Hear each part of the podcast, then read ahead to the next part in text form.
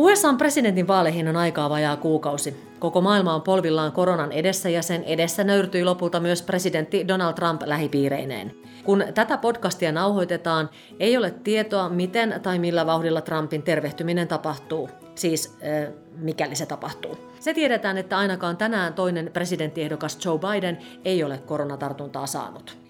Mitä USA tapahtuu, jos Trump ei selviä koronasta vaalikuntoon? Minkälaista roolia näyttelevät varapresidenttiehdokkaat ja voidaanko koko vaalit perua?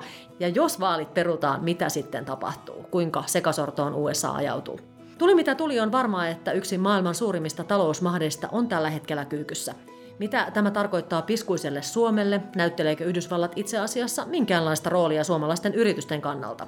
Tämän mielenkiintoisen kokonaisuuden parissa seuraavan puolen tunnin ajan Amerikka-asiantuntijana profiloitunut Nordic West Officein johtaja Kristina Helenius sekä kansanedustaja ja eduskunnan ulkoasiain valiokunnan varajäsen Jouni Ovaska.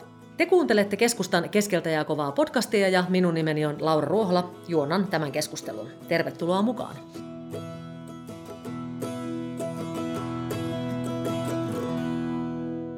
Donald Trump valittiin siis neljä vuotta sitten Yhdysvaltain presidentiksi ja tunnelma oli ehkä, jos näin voi sanoa, ainakin, ainakin joidenkin piirien joukossa vähintäänkin epäuskonen. Kristina Helenius, Jouni Ovaska, missä te olitte sillä hetkellä ja minkälaisia muistoja tuosta hetkestä? Kristina, ole hyvä. Mä olin kommentoimassa Hesarin vaalistudiossa ja siellä rupesi näyttää, että Trump voittaa, niin mä täytyy pitää naamalihakset kurissa – mutta mä olin siellä ihan live-tilanteessa silloin aamulla.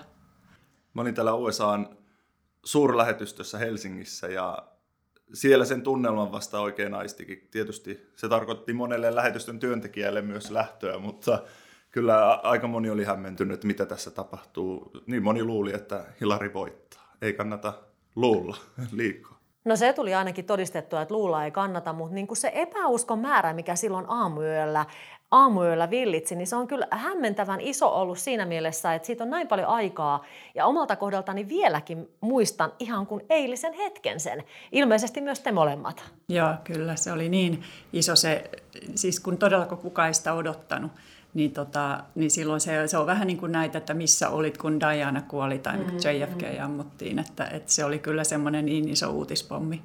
Mutta sitä näitä uutispommeja on tullut sen jälkeen melkoisen paljon, että, mutta tota noin, se kyllä aloitti aivan uuden aikakauden maailmassa ja poliittisessa kulttuurissa ja vallankäytössä ja Yhdysvaltain asemassa ja todella paljon on muuttunut tässä neljän vuoden aikana. Et se on ihan hyvä muistaakin, missä oli silloin, kun tämmöinen historiallinen hetki. No toinen oli siis toi tämä terrori-isku mm, syyskuun 11. Mm. päivä 2001, niin se oli toinen tämmöinen, että meni vähän niin kuin mittarit nollattiin, mutta Trump on ollut toinen. Tuo on hyvä kuvaus siitä, että muuttu aika paljon.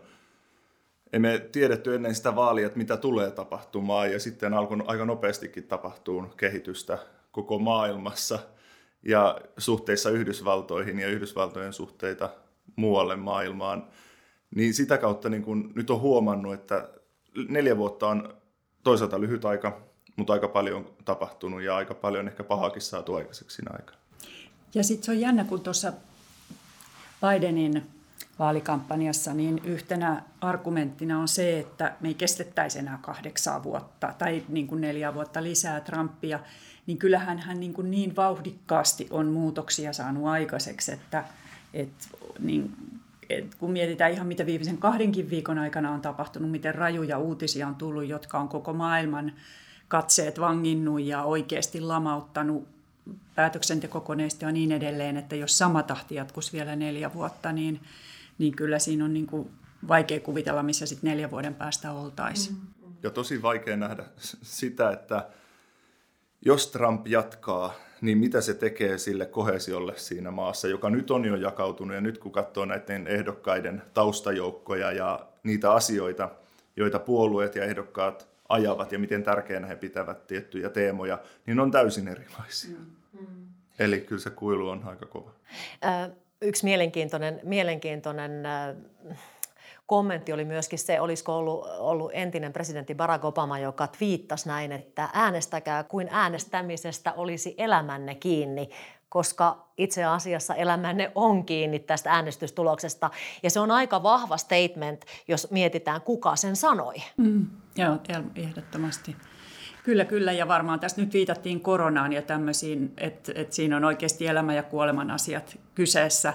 Mutta ehkä myöskin, en tiedä Laura, kuljetatko keskustelua siihen suuntaan, mutta tekee mieli sanoa, että sitten toisaalta niin Trump on vähän niin kuin kaapannut tämän uutisagendan ja hän on tämmöinen kävelevä mm-hmm. uutisten tuottaja, mutta maailmahan jatkaa menoonsa ja Yhdysvallat jatkaa menoonsa. Ja nyt tässä ihan viime päivinä on katsonut muun muassa tällaisia, että esimerkiksi maailman parhaan 50 parhaan yliopiston joukossa, niin valtaosa on Yhdysvalloissa, siellä on valtavat tutkimuspanostukset. Toki siellä on moni, moni asia muuttunut, mutta sitten tietyt asiat porskuttaa kuitenkin eteenpäin.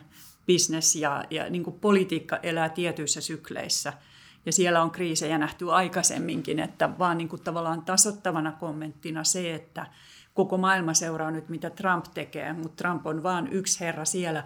Ja sitten jos me mennään vähänkään Washingtonin ulkopuolelle, niin siellä alkaa heti semmoiset tunnelmat, että siellä ei niin tarkasti seurata jokaista pihahdusta. Ja se on jännä, että Suomessa seurataan tavallaan tarkemminkin ihan niin kuin valkoisen talonkin uutisia. Suomalaiset on yhteiskunnallisesti ja kansainvälisesti valveutuneita ja kiinnostuneita. Me osataan hyvin englantia ja meillä on seurataan medioita tarkasti ja näin, että oikeastaan täällä tiedetään monet asiat paremmin kuin Yhdysvalloissa, näin mä väittäisin. Joo, tämä on mielenkiintoista. Nyt kun tuli tämä positiivinen koronatuloskin, niin sitäkin seurattiin heti aamutelkkarissa ja keskustelua käytiin siitä. En tiedä, menikö jopa joitakin lähetyksiä vähän sivunkin siinä, kun käytiin, käytiin läpi, mikä on tilanne. Eli et kyllähän niin kun me tiedetään paljon, mutta se on jännä nähdä, että mitä tosiaan siellä muualla Amerikassa, Washingtonin suurten kaupunkien ulkopuolella tai kaupungeissakin, mitä kansa tietää oikeastaan. Just eilen tuli vastaan tämmöinen tämmöinenkin juttu, kun oli 70 rouva sanonut, että, että ei ole koronasta hätää, että kun meillä on jo se rokote. Mm-hmm. Ja sitten oli mennyt vähän sekaisin, kun Trump oli sanonut, että se nyt kohta tulee tai tässä viikkojen sisään se tulee, niin oli jo, että no eihän tämä nyt haittaa. Ja muutenkin suhtautuminen koronaan siinä maassa niin tuntuu jakavan kannattajia. Tietysti on vaikea nähdä, että mitä tämä viime viikonloput tapahtumat kertoo, mutta aikaisemmin kun katsottiin jotain tutkimustuloksia ja äänestäjien kantoja, niin Bidenin kannattajille yli 80 prosenttia oli sitä mieltä, että se on tosi tärkeä aihe, ja Trumpin alle 40. Mm, mutta siitä, siitä tavallaan just on, on ehkä hyvä, hyvä heittää jatkokysymys, että kenen se sitten puree, kun mietitään, että, että nyt nähtiin, nähtiin, kun valtaa pitävä presidentti, me emme tiedä hänen voinnistaan, koska ilmeisesti oikein kukaan ei tiedä, että minkälaisessa kunnossa hän on, mutta, mutta sanoiko hän nyt kasvoillaan vai viittasiko hän, että älkää pelätkö koronaa, ei ole mitään hätää, että tässä, tässä tämä nyt menee, menee ja näin ollaan, niin kenen tämä lause nyt sitten puree siellä? Kun Kristina just äsken sanoit myöskin, että tuntuu siltä, että ihmiset ei edes tiedä siellä kaikkea, niin mihin tämä lause iskee? No mä luulen, että se on just tämä ei niin tarkasti politiikkaa ja yhteiskunnallisia asioita seuraavaa väestöön, jotka sitten poimii näitä hirveän helppoja iskulauseita, jotka tulee voimakkaasti jakautuneen median kautta.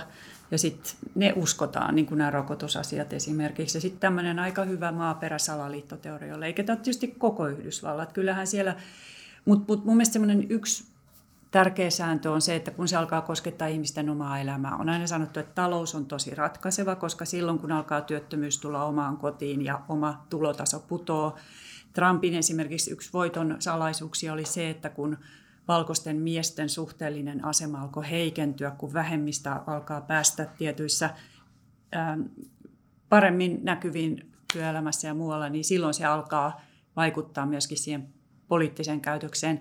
Ilmastonmuutoksen hyvät, hyväksyminen ja tunnustaminen on kasvanut aivan valtavasti nyt näiden viime vuosien rajujen metsäpalojen ja rajujen myrskyjen takia.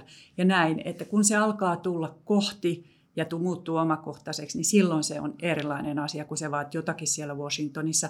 Poliitikot, joihin ei lähtökohtaisestikin uskota kovin paljon eikä luoteta, mitä ne siellä puhuu.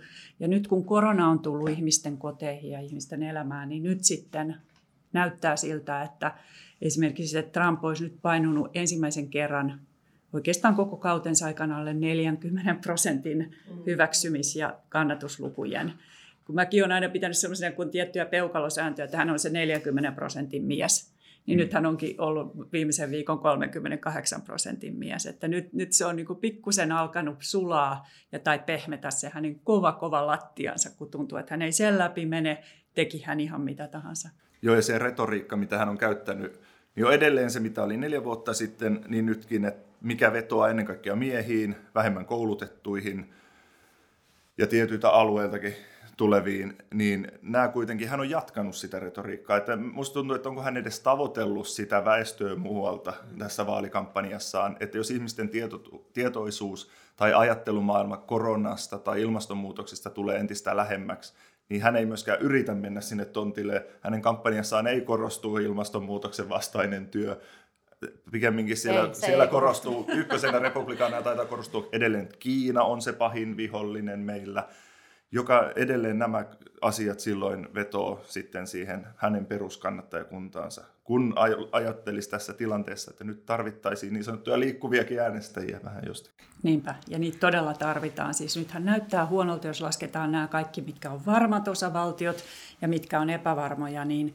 Trumpin pitäisi voittaa kaikki ne viisi epävarmaa ja sitten vielä ottaa aika iso lohko niistä seitsemästä osavaltiosta, jotka on aika tasan, mutta kuitenkin menossa demokraateille. Eli hän tarvii taas kyllä todella onnenpäivän.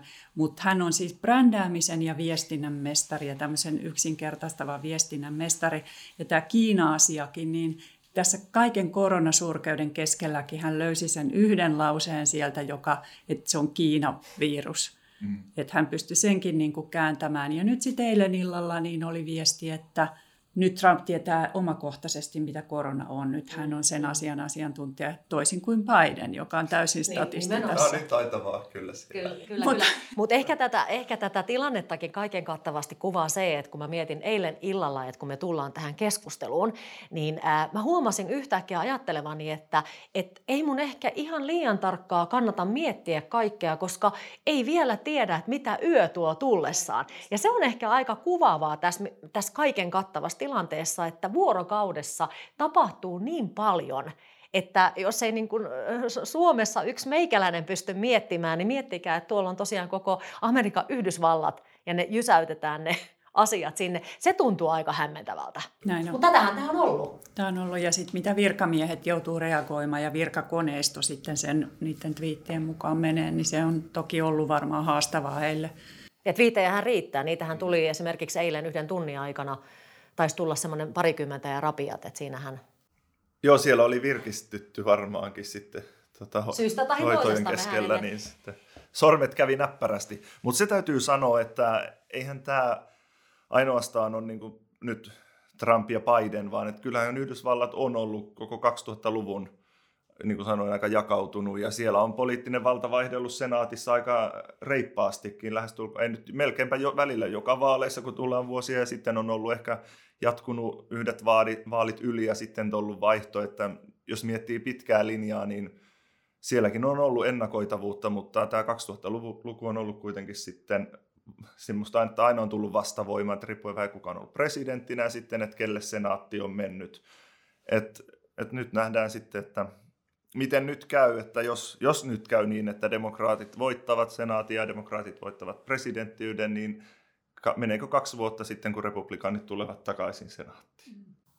Yksi sellainen asia, asia, mitä voisi ehkä kuulijoidenkin kannalta ottaa esille, moni, moni semmoinen ihminen, joka ei ehkä ole ihan syvällisesti perillä ja, se, ja keskity pelkästään Amerikan, Amerikan sisäisiin asioihin, niin varmaan miettii yhä edelleen sitä, että miksi meillä on semmoinen tilanne, että meillä on ehdokkaina 77-vuotias demokraatti ja 74-vuotias republikaani, joka ei saanut edes vastaehdokasta. Tähän varmasti on Kristina heittää ihan eh, amerikkataustaisesti myöskin selitystä, mutta varmaan, varmaan tämä on asia, mitä moni miettii, että miten tämä näin on.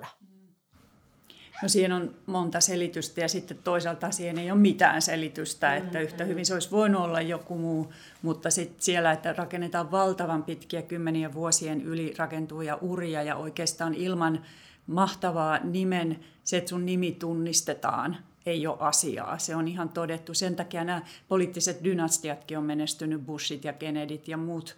Ja edelleenkin on Kennedyjä mm, Washingtonissa sillä vanhalla muistilla, että, että se on kuitenkin niin suuri maa, että sieltä nousee maailman mahtavimmaksi ihmiseksi, niin se vaatii tämän. Ja Trump teki tosi TV-tähtenä ja, ja ja, ja New Yorkissa jo vuosikymmeniä nimeä itselleen ja näitä omia rakennuksiaan ja oman nimensä, että, että se on nimenomaan tämän, tämä nimibrändi, joka on äärettömän tärkeä. Ja Biden sitten Obaman varapresidenttinä kahdeksan vuotta, että, että heillä oli se lähtökohtaisesti takanaan, että heillä oli se, se taito, se verkosto, kyky kerätä rahaa, puolueen tuki. Se tarvii sen koko, koko kombinaation, että pystyy edes nousemaan sille, sen riman yli, että tulee, voidaan edes harkita. Ja sitten aina on näitä poikkeuksia, niin kuin Obama oli tai Clinton oli, jotka tulee sitten takavasemmalta ja pyyhältää ohi, ikään kuin kansa ihastuu heihin ja he tuo jonkun raikkauden ja muun.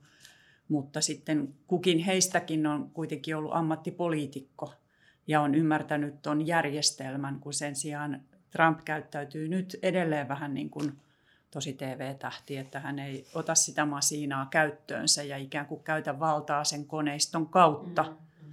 vaan ikään kuin on siellä vain niin kuin yhden ihmisen bändinä.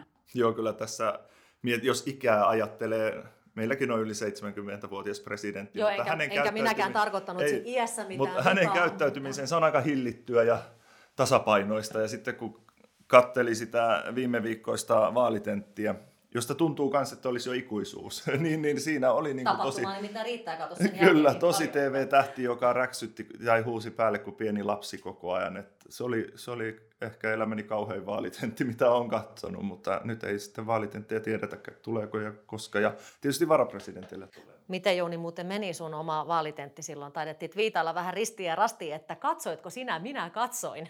Olin varautunut, sitten mä heräsin kahden kolmen aikaan yöllä, että, että ei ole järkeä ja näin myöhemmin ajateltuna hyvä, etten herännyt, katoin sitten vasta tota, areenasta. No mutta hei, äh, kun me tässä istutaan ja keskustellaan, niin odotellaan vasta sitä tenttiä, missä on Kamala Harris ja, ja Mike Pence. Se, se äh, meinasin muuten sanoa it takes place, mutta tota, äh, tulee muutaman päivän kuluttua. Äh, minkälainen rooli nyt tällä äh, väittelyllä tulee juuri tässä tilanteessa olemaan? No nyt toivoo, että päästään politiikan asiasisältöihin. Mm. Eli varmasti jokainen odottaa, että nyt ne teemat, mitä ehkä viime viikollakin jo piti käsitellä, niin nyt nähdään ehdokkaiden kannat niihin. Ja tietysti, tietysti uskon, että tämä varapresidenttienkin tentti osaltaan tulee saamaan isomman arvon nyt, koska tätä edellistä tenttiä ei oikein voi tentiksi kutsua ja nämä tilanne on nyt tällainen, niin siinä pitää myöskin pystyä vielä vakuuttamaan. Että kyllä niin paljon jäi asioita käsittelemättä. Ja korona on vaikuttanut sen, että nyt tämä teoreettinen mahdollisuus, että varapresidentti oikeasti tarvittaisiin, on tullut paljon todellisemmaksi, kun on se todella konkretisoitunut, että presidentti voi sairastua tai voi joutua luopumaan vallasta tai jopa kuolla. Minkälainen paikka näillä varapresidenttiehdokkailla, nimenomaan ehdokkailla tai varapresidentillä ylipäänsä on amerikkalaisten ihmisten elämässä ja sydämessä? Mitä he siellä näyttelee? He on yleensä taka-alalla, koska he on vain varamiehinä. Mutta he on usein semmoinen aisapari sitten läheinen työtoveri presidentille, mutta hehän lähtökohtaisesti pitää matalaa profiilia just sen takia, että toinen henkilö on presidenttinä, mutta heidän on sitten oltava joka hetki valmiina astua niihin saappaisiin, että heidän pitää olla kuitenkin hyvin perillä. Ja toki heidät tunnetaan siis ihan tämmöistä kuvagalleriasta, että ne sekä presidentti että varapresidentti ikään kuin nähdään saman kuvan osina tai että visuaalisesti mielletään ja heidät toki tunnetaan, keitä he on, mutta heidän ääntään ei niin paljon kuulla. Usein varapresidentille saatetaan antaa jokin oma projekti, Täytyy kysyä, oletteko katsonut sitä rouva varapresidentti, The Weep, että onko, vähän, onko se totuus sellainen kuin siinä sarjassa? Ei se varmaan ihan, mutta kuka tietää, niin, no, että mukana ollaan, mutta että sitten tehdään projekteja. Ja tietysti nythän on ollut se tilanne, että, että on e, Kamala Harris on esimerkiksi noussut aika isonkin rooliin ja hänen mukaan ottamisessaan on ollut varmaan ihan tietty tietty syy ja nythän hän pääsee sitten nimenomaan todella näyttämään, että mistä puusta hän on tehty, kun hän pääsee tuohon tenttiin. Että siinä mielessä hyvin, hyvin mielenkiintoinen. On ehdottomasti. Kyllä, ja totta kai silloin energisoiva vaikutus vähemmistöihin, tiettyihin mm-hmm. kansanryhmiin, se, että ikään kuin voi nähdä itsensä tuollaisessa roolissa, niin, tai kaltaisensa ihmisen tuollaisessa roolissa, niin toki se on tärkeää. Ja kuvastaa nyt sitä todellisuutta, mihin Yhdysvallat on siirtymässä, että demografia on muuttumassa voimakkaasti, mutta se ei nyt vielä näy sitten siellä presidenttiehdokasta-tasolla. Ennen kuin hypätään tuonne vähän enemmän muutaman kysymyksen verran talouteen, niin vielä pitää vähän ehkä palata siihen asiaan, että nyt kun tämä presidentti on ollut tällä hetkellä siellä sairaalassa ja hän on käynyt, käynyt koronasairana vilkuttelemassa autosta, mikä oli sinänsä Jää varmaan historian kuvaan muuten se kuva siitä auton ikkunasta, ei siinä mitään, mutta kun tuntuu siltä, että kukaan ei tiedä esimerkiksi sellaista asiaa, että miten häntä on hoidettu, suomalaisasiantuntijat epäilevät kovasti koko tilannetta ja, ja omat lääkärit antaa ristiriitaisia lausuntoja, ei julkisteta sitä, tätä eikä tota, niin vaalit on kuitenkin tulossa. Onko ihan itsestään selvää, että meillä on oikeus luottaa siihen kaikkeen informaatioon, mitä niistä vaaleista tulee, kun tuntuu siltä, että oikein mihinkään muuhunkaan voi luottaa. Eli mi- mihin me luotamme?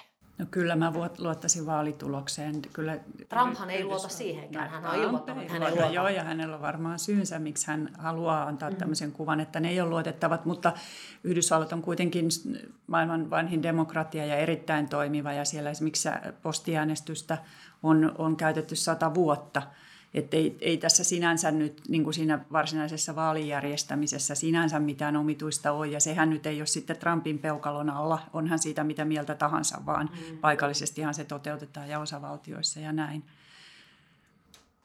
Joo, täysin sama mieltä, että kyllä luulisi, että presidentti oman, uskoisi omaan oikeusvaltioonsa ja sen toimivuuteen, mutta hänellä on myös kyky kyseenalaistaa sekin. Nimenomaan juuri näin. Kristina Helenius, sinähän et ole ihan ensimmäistä kertaa pappia kyydissä, kyydissä, kun puhutaan Pohjois-Amerikasta. Olit äh, vuosituhannen alussa pitkään lehdistöneuvoksena Washingtonissa, ja se Washington varsinaisesti on äh, sinun nykyinenkin asemapaikkasi, vaikka tällä hetkellä me ollaan täällä Helsingissä. Ja tällä hetkellä Nordic West Office-nimisen ajatushautomon Pohjois-Amerikan toiminnosta olet vastuullinen. Voitko vähän avata sitä, että mit, mitä tuo positio tarkoittaa ja mitä te teette? Me tehdään viime päivät esimerkiksi on tehty markkinatutkimuksia ja mitattu, miten kuluttajakäyttäytyminen muuttuu, mitä ihmiset tekee, kun on korona, miten, mitä ne ostaa, mistä ne innostuu, mitä ne ei enää osta, tällaisia, mitä suomalaiset yritykset tai pohjoismaiset yritykset kipeästi tarvii, kun ne kehittää liiketoimintaansa. Että tämä on ihan ylimmän johdon konsultointia, periaatteessa niin kuin strategiakonsultointia. Ja siinä on vaan se ero, että me puhutaan suomea tai ruotsia ja, ja, ja se on tavallaan kulttuurisesti sitten parempi, helpompia, helpompaa ja mutkattomampaa se, että meiltä tilataan. Meille voi helposti soittaa vaikka auton takapenkiltä ja sanoa, että vitsittekö katsoa vähän tota ja tota ja niin kuin kaikki sujuu ei tarvitse mitään isoja tarjouskilpailuja ja muita, että, että se pointti, että siellä on tämmöinen pohjoismainen tiimi, joka voi tehdä erilaisia asioita. Ja sitten sen arvo on vaan nyt korostunut, kun sinne ei voi oikein matkustaa. Me voidaan tehdä siellä sitten semmoisia asioita, että mä oon jopa yhden puheen käynyt pitämässä yhden johtajan puolesta, kun hän ei itse voinut fyysisesti olla siellä, niin sitten hyppäsin tämmöisiin saappaisiin. Että vähän nyt on työtehtävät muuttunut, mutta periaatteessa me ollaan siellä käytettävissä. Meitä on semmoinen reilu kymmenen henkeä, jotka, jossa on er, erilaista osaamista, voidaan toteuttaa projekteja ja just, just paljon tämmöistä tutkimusta markkinasta ja muuta, että me ei niitä ajatuksia haudota nyt niin paljon, että se on enemmän täällä Helsingin päässä, missä katsotaan globaaleja skenaarioita ja muita, mutta että meillä on nimenomaan se, miten Yhdysvallan markkinassa voi tällä hetkellä kasvaa ja miten sinne pääsee. No mikä se suomalaisten yritysten suhde ja tilanne tällä hetkellä on, kun katsotaan niitä Yhdysvaltain markkinoita? markkinoita? Tietysti voitaisiin laajentaa keskustelua ja verrata vaikka ruotsalaisten yritysten toimintaa. Niin missä ne suomalaiset tällä hetkellä on kontra Yhdysvallat? No todella monella suunnitelmat mennyt uusiksi. Ei mennäkään, lykätään, katsotaan, ei ole niin kuin semmoista näkymää, ei pääse itse käymään, ei pääse tekemään kauppaa. Eli ne, jotka oli käynnistämässä jotain, niin tyypillisesti on lykännyt. Eli kyllä se selvästi on hidastanut asioita. Mutta sitten on ne tietyt alat, joilla menee tosi kovaa nyt just, ja joiden, jollakin menee koronan takia. Eli jos sulla on jotain vaikka internetturvapalveluita tai tämmöisiä, niin nyt jos koska niille on todella kova kysyntä ja tarve, kun jokainen yritys siellä päässä miettii, että miten ne turvaa yrityksen sisäisen internetliikenteen, nyt kun kaikki tärkeät kokoukset ja salassa pidettävät asiat onkin siirtynyt nettiin silmänräpäyksessä. Sitten tämä kaikki, mikä tulee esimerkiksi teleterveyteen, lääkärin käynnit on siirtynyt nettiin. Sen, sen tyyppisillä yrityksillä, jos ne oli siellä hyvi, hyvissä asemissa, niin nyt menee kuin kuumia sämpylöitä sitten niiden tuotteita.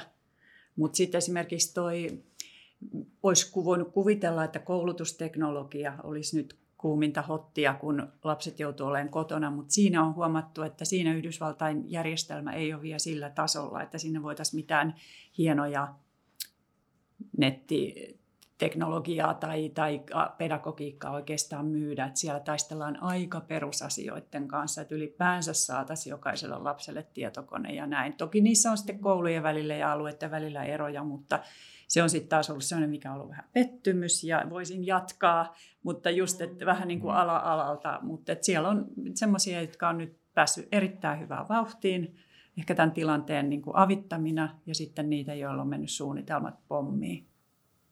Miltä, miltä Jouni, sinä kun katselet valtiovallan taholta ja kansanedustajana, edustajana, onko, onko korvin kaikunut minkälaisia fiiliksiä siitä, että miten yritykset tällä hetkellä suhtautuvat? Tietysti me tiedetään, kuinka haastava on kaiken kattavasti tilanne, mutta miten yritykset suhtautuvat esimerkiksi Yhdysvaltoihin?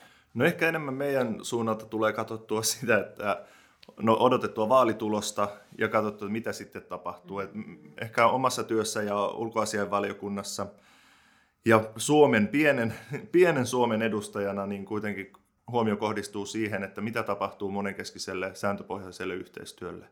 Että miten järjestöt, joissa valtiot toimivat, YK, kauppajärjestö, niin miten niiden toiminta tulee kehittymään.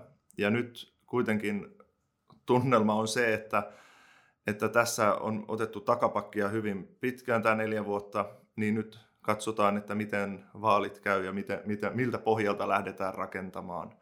Eli meillä on paljon isoja kriisejä tässä maailmassa tällä hetkellä menossa, ja Yhdysvallat tarvittaisiin mukaan ratkaisemaan niitä.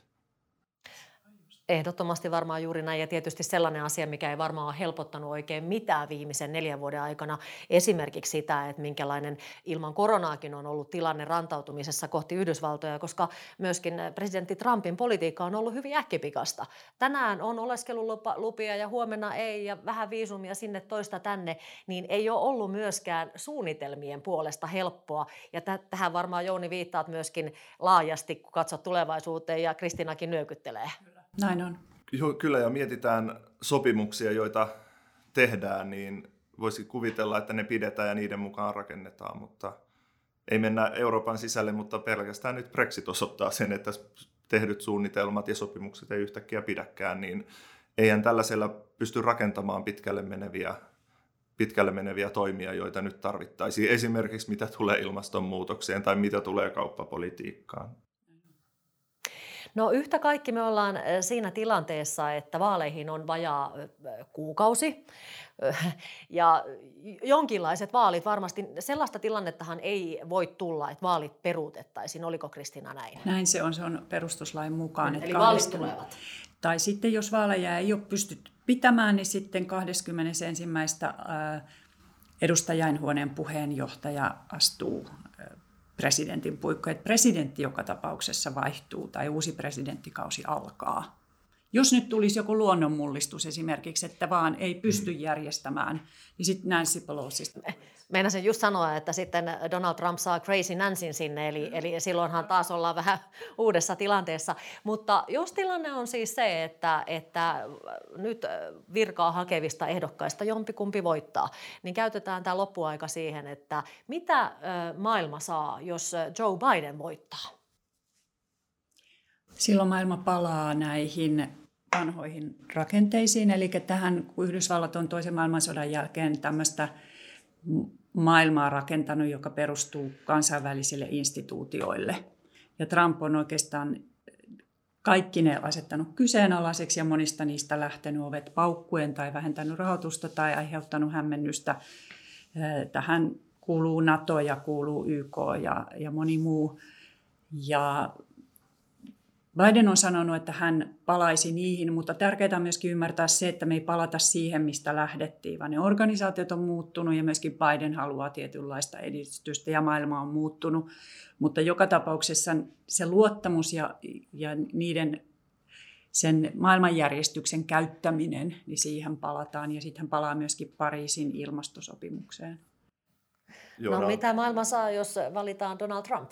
No jos vielä lyhyesti vielä tuohon Bideniin, niin hän on myös korostanut terveydenhoitoa, ilmastonmuutosta, eli nostanut teemoiksi näitä. Tietysti mitä jos Trump, niin epävarma meno jatkuu, uskoisin, että sitten ollaan yhden miehen varassa ja päivästä toiseen saattaa yhtäkkiä muuttuakin taas asiat, mitä viedään, mutta vahva talouden painotus, se, että mi- miten, millä tavalla pystytään vielä parantamaan yritysten kilpailukykyä ja myöskin toimintaa on sitten pieni tai iso yritys, niin näitähän Trump edelleen on korostanut sitä, että business ja tietysti business suhteessa kilpailijoihin, eli millä pystytään voittamaan Kiina, millä ollaan vahvempi kuin Eurooppa.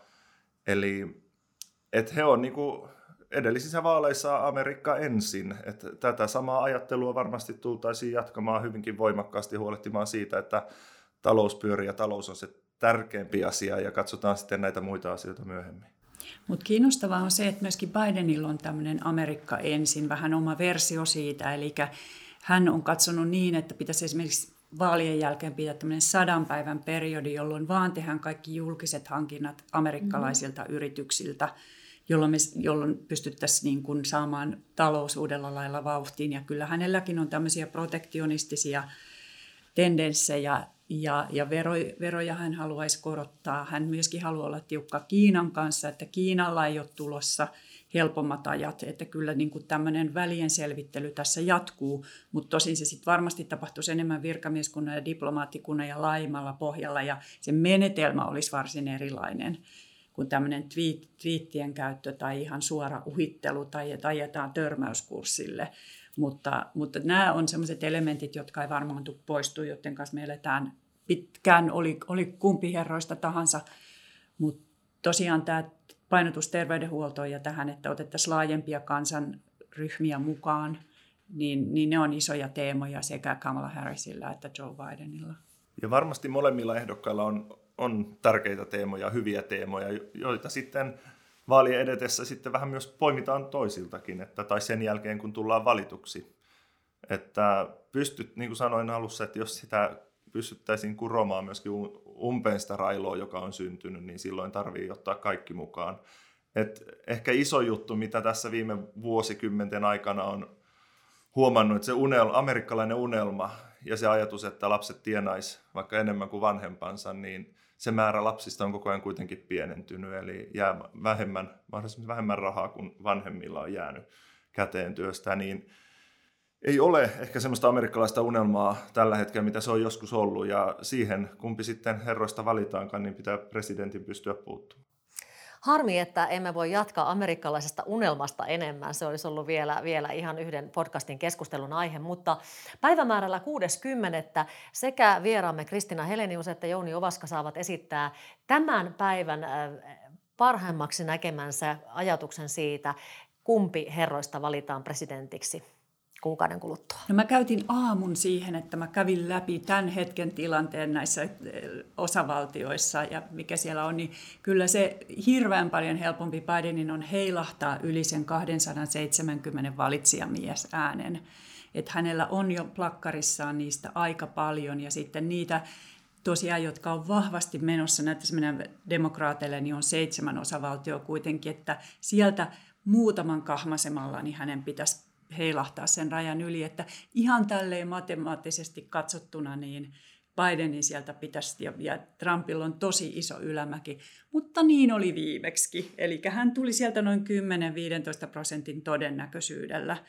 ja kiilasvoittoa. Ja se oli hänen onnenpäivänsä, koska ne marginaalit oli tosi kapeita, mutta sitähän ei kukaan kysy, kuinka kapeita ne on. Se kuppi sit saa enemmän ääniä, niin saa ne valitsijamiehet ja niistä sitten tulee se tarvittava määrä, jolla presidentiksi mennään. Mutta, mutta tämän aamun laskujeni perusteella niin Biden olisi nyt niskan päällä tänään. Joo, ja ei ole yön aikana, mutta mä eilen taisin viimeksi katsoa niitä ja sama oli tulos, että ei ole yön aikana ainakaan heilahtanut sitten tulos, mutta katsotaan, tässä on vielä aika monta yötä edessä ja voi tapahtua mitä vaan.